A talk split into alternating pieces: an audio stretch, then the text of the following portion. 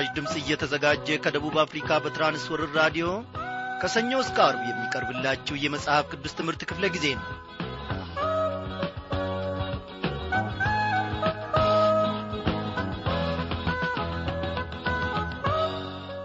ክቡራን አድማጮቼ እንደምናመሻችሁ እያላችሁበት ስፍራ ሆናችሁ ሰላምታዬን ተቀብላችሁ ለሰላምታዬ ማጸፌታውን እንደምትመልሱን ያምናለሁ ምንም እንኳን በዐይን የማንተያይ የሆነ እንጂ።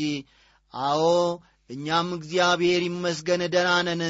አቶ አበበ እንደምናለ ሳትሉኝ አትቀሩም። አይደለም እንዴ? እግዚአብሔር እየተመሰገነ ይሁን። እኔም ወንድሜም አለማየውም ሌሎችም ከእኔ ጋር ያሉት ሁሉ በጌታ ሥራ ላይ የተሰማሩት እግዚአብሔር ይመስገን ሁላችን ደህና ነን። እግዚአብሔር ቸርነቱን ምሕረቱን ለእያንዳንዳችን አብስቶልን ወገኖቼ እነሆ በዚህ በአየር ሞገድ አማካኝነት እንድንገናኝ ፈቃዱ ሆኗል። ዛሬ ታዲያ እግዚአብሔር አምላካችን ከኦሪት ዘፍጥረት እነሆ ተከታታዩን ትምህርታችንን እንድንቀጥል ረድቶናልና በዚህች ምሽት ተከታታዩን ትምህርታችንን አብረን እንመለከታለን ማለት ነው። ዛሬ እንግዲህ የምንመለከተው ቀጣዩን የኦሪት ዘፍጥረት ምዕራፍ 28 ትምህርትና ከፊሉን የምዕራፍ 29ን ትምህርት ይሆናል ማለት ነው። አዎ እግዚአብሔር በሕይወታችን ድንቅን ነገር አድርጓል ድንቅን ነገር ሰርቷል። የእጆቹን ሥራ ብንመለከት እርሱን የምናመሰግንበት ብዙ ብዙ ነገሮች አሉ። በዙሪያችን በምናልፍበትና በምናቋርጥበት መንገድ ሁሉ እግዚአብሔር የሠራቸውን ማድነቅ መለማመድ መቻል አለብን። አዎ ድንቅን ሥራ እግዚአብሔር አድርጓልና። ኮረብታውን ወጥቼ እኮ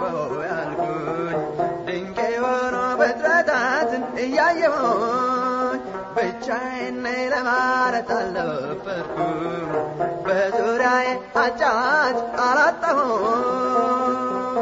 ድንቅ ሥራ የአምላክ ሥራ አይወራ ድንቅ ሥራ የአምላክ ሥራ አይወራም እያልኩኝ ቀጠልኩኝ እርምጃዬን አቤት ወፎች ከበውኛል ዙሬን ልዩ ልዩ ቀለም ለብሰው ሲጫወቱ ደስ ያሰኛል የአምላክ ጥበብ መሰረቱ። ድንቅ ሥራ የአምላክ ሥራ አይወራ ድንቅ ሥራ የአምላክ ሥራ አይወራ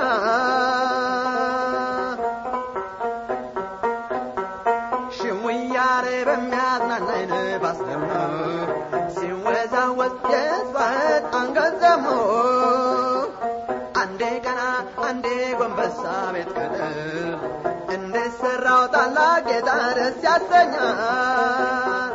ድንቅ ሥራ የአምላክ ሥራ አይወራ። ድንቅ ሥራ የአምላክ ሥራ አይወራ። አቤቱ እግዚአብሔር ሆይ ሥራ በእውነት ድንቅ ነው።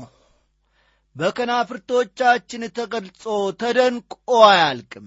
ነው እግዚአብሔር አምላካችን ሆይ አንተ እንደምን ግሩም ጥበበኛና አስተዋይነ ብንል እግዚአብሔር ሆይ አንተ ከዚህ በላይ ትሆንና የምንለውን እናጣለን። ጌታዬና አምላኬ ሆይ በልባችን ታላቅን ጥበብ የጨመርክ እነሆ እንድናደንቅህ እግዚአብሔር ሆይ በአንተ ሥራም እንድንደነቅ እንድናመሰግንህ ኦ ጌታ ሆይ ይበልጥ ዛሬም ደግሞ ዐይኖቻችንን እንድትከፍት እንለምንሃለን። ጌታ እግዚአብሔር አምላካችን ሆይ በቀሪው የሕይወታችን ዘመን ሁሉ አንተን እያስከበርን በሠራው ሥራ ላይ ጌትነትህን እየመሰከርንና እያረጋገጥን ማለፍ እንድንችል እርዳን።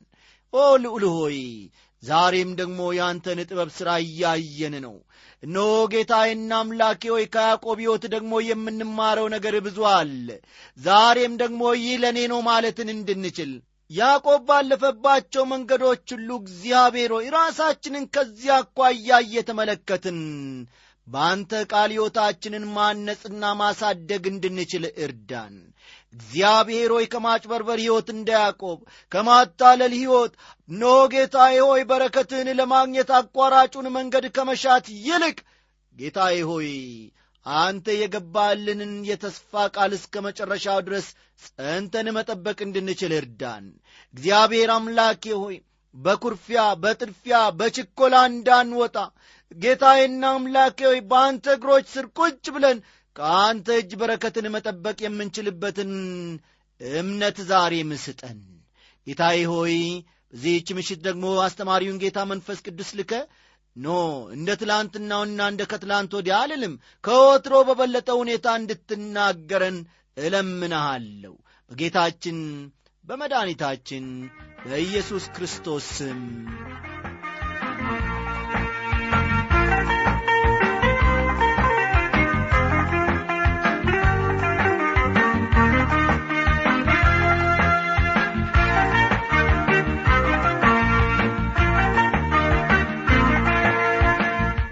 ወገኖቼ!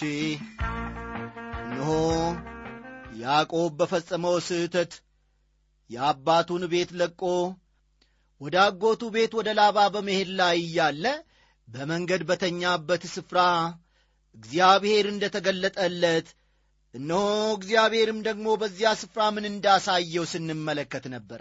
ዛሬም የዚያኑ ቀጣይ ክፍል ይዘንላችሁ ቀርበናልና መጽሐፍ ቅዱሶቻችሁን ገለጥ ገለጥ አድርጋችሁ ኦሪት ዘፍጥረት ምዕራፍ 28 ቁጥር 13 ና 14ን ተመልከቱ።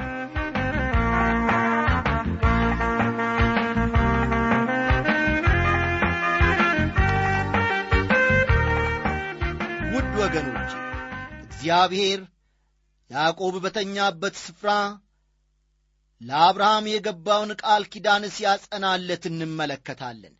ያዕቆብ ከሚወዳት እናቱ ለመጀመሪያ ጊዜ ተለይቶ በብቸኝነት መንገዱን እየመራ ነበረ።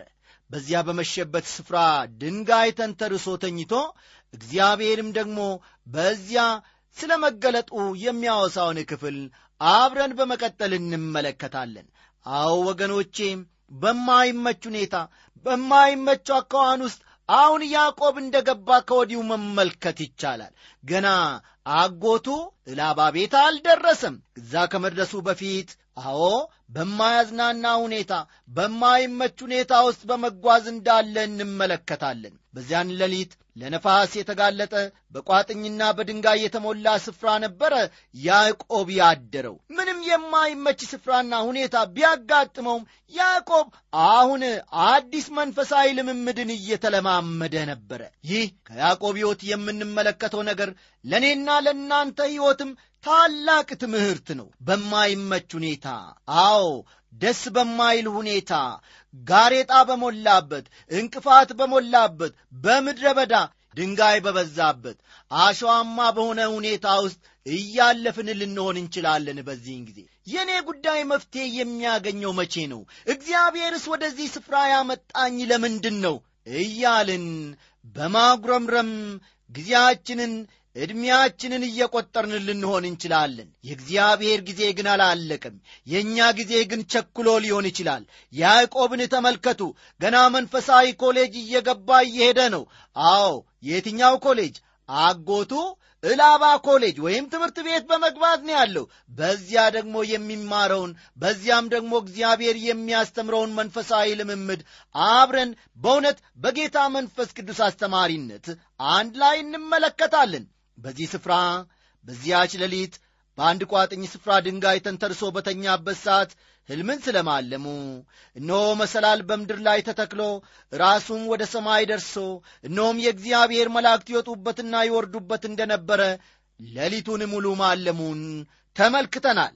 በቁጥር 13ና 14 ላይ እንዲህ ይላል እነሆም እግዚአብሔር በላይ ቆሞበት ነበረ።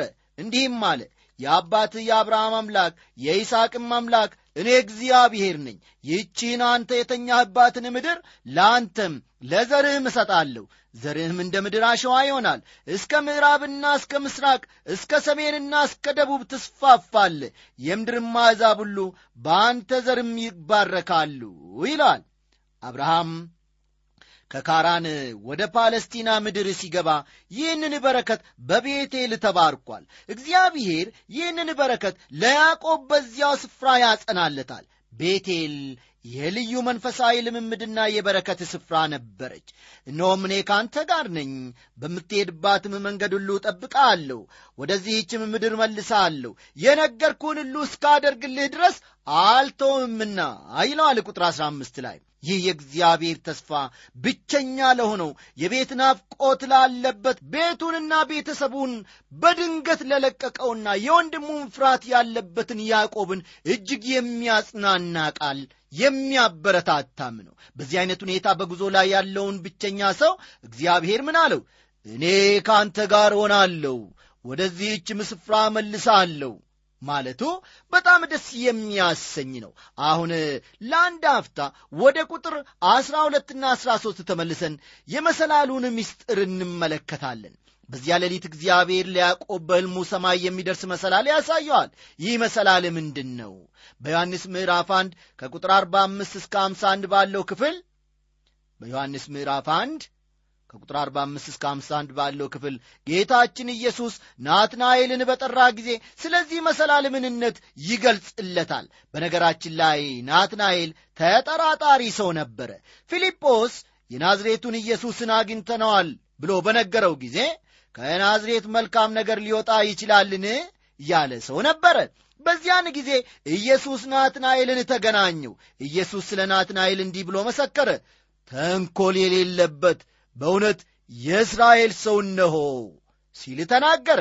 ዮሐንስ ምዕራፍ 1 ቁጥር 48ን ይመለከቷል። ናትናኤልም በኢየሱስ ምስክርነት ተገረመና እንዴ ከወዴት ታውቀኛለህ አለው። ዮሐንስ 1 49ን ተመልከቱ። ኢየሱስም መልሶ ፊልጶስ ሳይጠራህ ከበለስ በታች ሳላየው አለው። ዮሐንስ 1 49 የናትናኤል መልስ ነበረ፣ መምህር ሆይ አንተ የእግዚአብሔር ልጅ ነ፣ አንተ የእስራኤል ንጉሥ ነ ሲል ተናገረው። ዮሐንስ 1 50 ናትናኤል ተጠራጣሪ ቢሆንም አስቸጋሪ አልነበረም። ከላይ ከተጠቀሰው ሐሳብ ጋር ተያይዞ በዚሁ በዮሐንስ ምዕራፍ 1 ከቁጥር 51 እስከ 52 የመሰላሉ ምስጢር ተገልጾ እናገኛለን። ኢየሱስም መልሶ ከበለስ በታች አየው ስላልኩ አመንክን? ከዚህ የሚበልጥ ነገር ታያለህ አለው። እውነት እውነት እላችኋለሁ ሰማይ ሲከፈት የእግዚአብሔርም መላእክት በሰው ልጅ ላይ ሲወጡና ሲወርዱ ታያላችሁ አለው። ተመልከቱ ወገኖቼ፣ ያ መሰላል ምንድን ነው? ያ መሰላል ክርስቶስ ነው። አስተዋላችሁ? ያ መሰላል ክርስቶስ ነው። የእግዚአብሔር መላእክት በሰው ልጅ ላይ ሲወጡና ሲወርዱ ታያላችሁ ይላል። መላእክቱ ያገለግሉታል፣ ለትእዛዙም ተገዢዎች ናቸው። ልብ በሉ፣ የእግዚአብሔር መላእክት ለኢየሱስ ክርስቶስ ምን ያደርጋሉ? ተገዢዎች ናቸው፣ ያገለግሉታል። እግዚአብሔርንና ሰውን የሚያገናኝ መሰላል ግን ክርስቶስ ብቻ ነው። አዎ ልብ በሉ እግዚአብሔርንና ሰውን እግዚአብሔርንና እኔን እግዚአብሔርንና እናንተን እግዚአብሔርንና ወንድሜ አለማየውን እግዚአብሔርንና ወንድሜ ወታደር ታደሰ ታንቱን እግዚአብሔርንና ወንድሜ ሰለሞን ሳንኤን እግዚአብሔርንና ወንድሜ ሰለሞን አይናቴን እንዲሁም እግዚአብሔርንና ነሞምሳ በየነን እንዲሁም ወንድሜ ተሰማሩ አንዶን የሚያገናኝ ብቸኛ መሰላል ኢየሱስ ክርስቶስ ነው። ሚካኤል አይደለም፣ ገብርኤል አይደለም፣ ማርያም አይደለችም። እውነቴን ነው የምለው ወገኖቼ። አዎ እግዚአብሔርንና ሰውን የሚያገናኝ መሰላል ኢየሱስ ክርስቶስ የእግዚአብሔር ልጅ ብቻ ነው።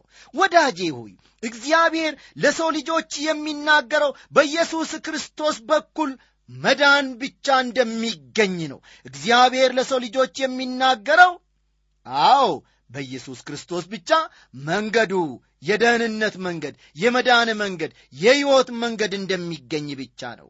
ወደ እግዚአብሔር አባት በቀጥታ ልንመጣና ልንገናኘው አንችልም። ወደ አብ መድረስ የምንችለው በኢየሱስ ክርስቶስ በኩል ብቻ ነው። ይህን ከተጠራጠራችሁ የዮሐንስ ወንጌል ምዕራፍ 14 ቁጥር ስድስትን ተመልከቱ። ምን አለ ጌታ ኢየሱስ ክርስቶስ ራሱ? እኔ መንገድና እውነት ሕይወትም ነኝ፣ በእኔ በቀር ወደ አብ የሚመጣ የለም ብሏል። ኢየሱስ በእርሱ ላይ የምንረማመድበት መሰላል ሳይሆን የምንታመንበት መሰላል ነው። እንግዲህ ይህ እውነት በመጀመሪያ ግልጽ ባልሆነ መንገድ አስቸጋሪ ለነበረው ለያዕቆብ ተገለጠለት። በአዲስ ኪዳን ለናትናኤልም በግልጽ ተነገረው። እግዚአብሔር ይህንን መገለጥ ለተለያዩ ሰዎችም ገለጠላቸው። ለያዕቆብ በኋላ ሊመጣ ያለውን እውነት አስቀድሞ አሳየው። ለናትናኤልም ደግሞ ደጋግሞ አስቀድሞ ከጥንት የነበረውን እውነት ገለጠለት። ይህ ዛሬ ላለን ክርስቲያኖች ለእኔና ለእናንተ እውነት አይደለምን? ያዕቆብን ያስተማረው እግዚአብሔር እኛንም በዚህች ምሽት ሊያስተምረን በጌታ መንፈስ ቅዱስ ወደ እያንዳንዳችን ልብ መጥቷል። ያዕቆብ በማይመች ፈታኝ ሁኔታ ውስጥ እያለ እግዚአብሔር ልዩ በሆነው መንፈሳዊ ልምምድ ውስጥ አሳለፈው። ዛሬ ብዙ ክርስቲያኖች ጥሩ የቤተ ክርስቲያን አባላት ናቸው። አዎ መዋጮም ያዋጣሉ። ከአስር አንድ የሚሰጠውንም ደግሞ አስራታቸውን ያወጣሉ። ክርስቶስን ግን በሚገባ አያውቁትም። ያዕቆብ በወላጆቹ ቤት እያለ ስለ እግዚአብሔር ያውቅ ነበረ። አሁን ግን እግዚአብሔር በተለየ ሁኔታ በማወቅ ሕይወት ውስጥ አስገባው። ያዕቆብ የክርስትናን ሐሁ ለመማር ደብተር ገዝቷል። ወደ ትምህርት ቤት እየተጓዘ ነው። እኔና እናንተም እግዚአብሔር እንድናውቀው ዘንድ ይፈልጋል። በዚህች ምሽት በተለያዩ መንገዶችም ይመራናል። አንዳንዴ ፈተናዎች ወደ እኛ እንዲመጡም ይፈቅዳል። ይህንን የሚያደርገው ታዲያ እግዚአብሔር የተለየ መንፈሳዊ ልምምድ እንዲኖረን በእርሱ ላይ ያለን ድፍረትና መታመን እንዲያድግልን ነው። ቁጥር 16ና 17ን እስቲ እናንብበው። ያዕቆብም ከእንቅልፉ ተነስቶ በእውነት እግዚአብሔር በዚህ ስፍራ ነው፣ እኔ አላወቅኩም ነበር አለ። ፈራ፣ እንዲህም አለ፣ ይህ ስፍራ እንዴት ያስፈራ! ይህ ስፍራ የእግዚአብሔር ቤት ነው እንጂ ሌላ አይደለም፣ ይህም የሰማይ ደጅ ነው ሲል ተናገረ። ተመልከቱ ወገኖቼ የያዕቆብ የክርስትና ሐሁ ጅማሬ አንደበቶቹ ተገልጠው ስለ ጌታ ምን እንደሚናገር ተመልከቱ። በማጭበርበር ሕይወት የኖረ ያዕቆብ፣ በአቋራጭ መንገድ ለመሄድ የሚፈልግ ያዕቆብ አሁን ምን አለ? ይህ ስፍራ እንዴት ያስፈራ! ይህ የእግዚአብሔር ቤት ነው። አዎ ይህ የእግዚአብሔር ቤት ነው እንጂ ሌላ አይደለም አለ። ይህም የሰማይ ደጅ ነው ብሎ ስለ እግዚአብሔር ሲመሰክርና ሲናገር አድናቆቱንም በልቡ ያደረውን ሲተነፍስ እንመለከታለን። ይህ ስፍራ እንዴት ያስፈራ! ምዕመናን ደስ የሚያሰኙ ሕንፃን ለመመረቅ በሚመጡበት ጊዜ አንዳንድ ሰዎችን በዚህ ጥቅስ አስደነግጣቸዋለሁ አሉ። አንድ ጊዜ ዶክተር መጊ ተነስቼ አሉ ተነስቼ አካባቢውን አይና ይህ ስፍራ እንዴት የሚያስፈራ ነው እያልኩ እናገራለሁ አሉ። ከጥቂት ጊዜ በኋላ ከሰዎቹ ጋር ቅርበት ስፈጥርና ወዳጆቼ ሳደርጋቸው ደግሞ የዚህ ቦታ አስፈሪነት ከእግዚአብሔር ፊት ለሚሸሹ ኀጢአተኞች እንደሆነ ነግራቸዋለሁ። እያንዳንዱ የእግዚአብሔር ቤት፣ እያንዳንዱ ቤተ ክርስቲያን ከእግዚአብሔር ፊት ለሚሸሽ ኀጢአተኛ የሚያስፈራ መሆን አለበት ሲሉ ተናገሩ። እውነታቸውን ነው ወገኖቼ። ይህ ስፍራ ደግሞ ኀጢአተኛ በክርስቶስ በኩል እግዚአብሔርን የሚገናኝበት ከአምላኩም ድምፅን የሚሰማበት ስፍራ መሆን አለበት። የያዕቆብ መንፈሳዊ ልምምድ ታዲያ ይህንን ይመስላል። አስቀድሞ ስለ እግዚአብሔር ያለው አመለካከት በጣም እጅግ በጣም የደበዘዘ ነበረ። ከወንድሙ ፊት በሚሸሽበት ጊዜ እግዚአብሔርም ከእርሱ ጋር እንዳለ አልተገነዘበም ነበረ። በቤቴል በነበረው ልምምድ ግን በእውነት እግዚአብሔር በዚያ ስፍራ እንዳለ ተረዳ። እግዚአብሔር ዛሬ ካለን ክርስቲያኖች የሚፈልገውም በግልጽ እርሱ ከእኛ ጋር እንዳለ እንድናውቅና እንድናገለግለው ነው። ያዕቆብ ስዕለት ስለ መሳሉ የሚያወሳው ክፍል ደግሞ ቀጠላ አድርገን የምንመለከተው ነው። ያዕቆብም ማልዶ ተነሣ፣ ተንተርሶት የነበረውንም ድንጋይ ወስዶ ሐውልት አድርጎ አቆመው፣ በላዩም ዘይትን አፈሰሰበት። ያዕቆብም ያንን ስፍራ ቤቴል ብሎ ጠራው። አስቀድሞ ግን የዚያች ከተማ ስም ሎዛ ነበረ ይላል። እስቲ አሁን ያዕቆብን እስቲ እንስማው። በዚህ ስፍራ ብዙ ትምህርት እንዳገኘ ያረጋግጣል። ያዕቆብ በመንፈሳዊ ሕይወቱ አንድ እርምጃ ወደፊት ተጉዟል። የክርስትናን የፊደል ሐዋርያ ገዝቶ ሀ ሁ እያለ ይገኛል። ሕልሙን ካየ በኋላ ዝም ብሎ መንገዱን አልቀጠለም። በዚያ ስፍራ መታሰቢያን አቆመ። ለስፍራው የእግዚአብሔር ቤት የሚልን ስም ሰጠ።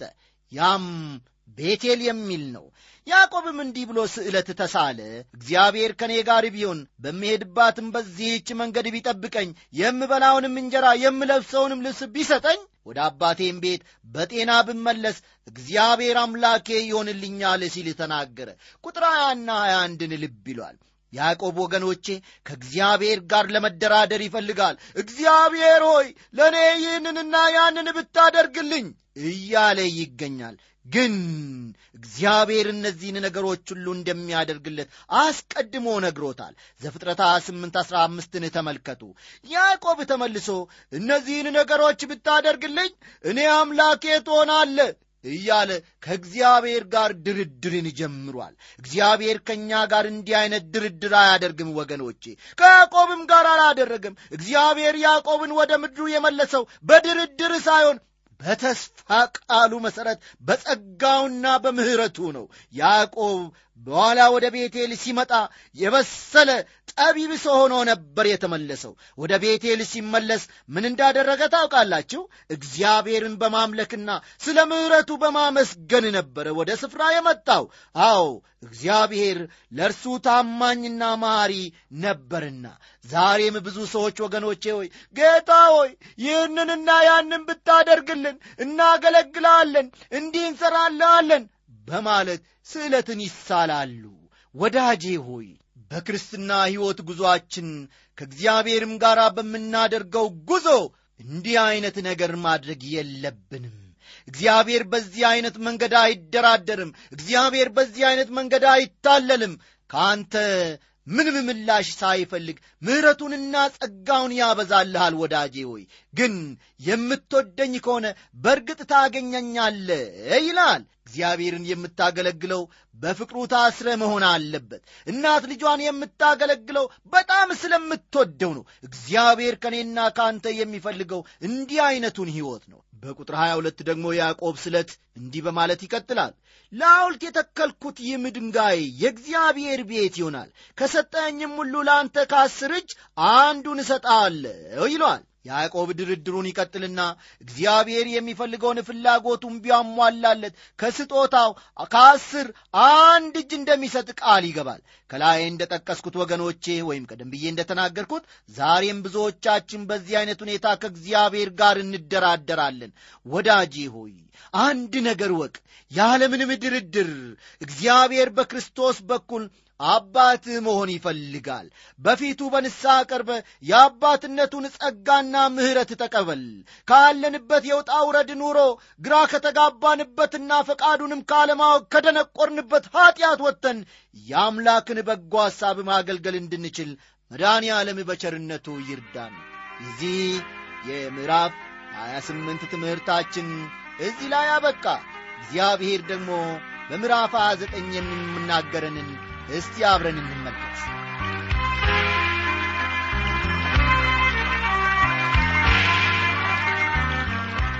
ውድ ወገኖቼ የዚህን የኦሪት ዘፍጥረት ምዕራፍ 29ን ጥናት ከመጀመራችን በፊት ለመግቢያነት እንዲያገለግለን ገላትያ ምዕራፍ ስድስት ቁጥር ሰባትና ስምንት ያለውን መጥቀስ እፈልጋለሁ። እንዲህ ይላል አትሳቱ፣ እግዚአብሔር አይዘበትበትም።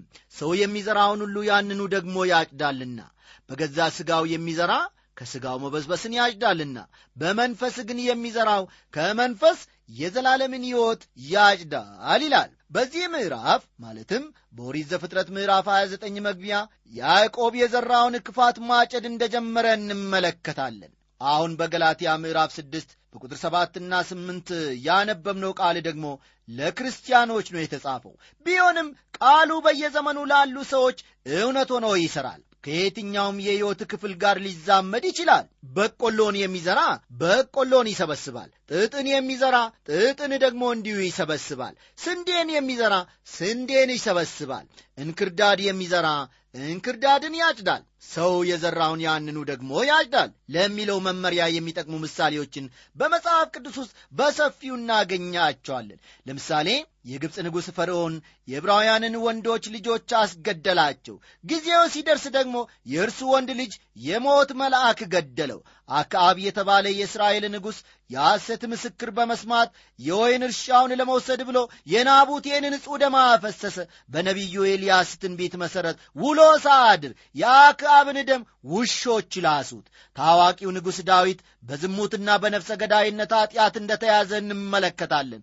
በእግዚአብሔር ፊት በተሰበረ ልብ ንስሐ በመግባቱ እግዚአብሔር ለዳዊት ኀጢአቱን ይቅር አለ። ግን የዘራውን ማጨዱ አልቀረለትም። ልጁ አምኖን እህቱን ትዕማርን አስነወራት። አምኖንንም አቤሴሎም አስገደለው። ሌሎችም ብዙ ምሳሌዎች ሊኖሩ ይችላሉ። አሁን ግን ወደ ያዕቆብ እንመለስ። ያዕቆብ ሰው የዘራውን ያንኑ ያጭዳል ለሚለው መመሪያ ሌላው ጥሩ ምሳሌ ነው። ያዕቆብ በራሱ ጥበብና ቴክኒክ ይኖር ነበረ። ብልጥና በራሱ የሚታመን ሰው ነበረ። ማታለልንም ተለማምዷል።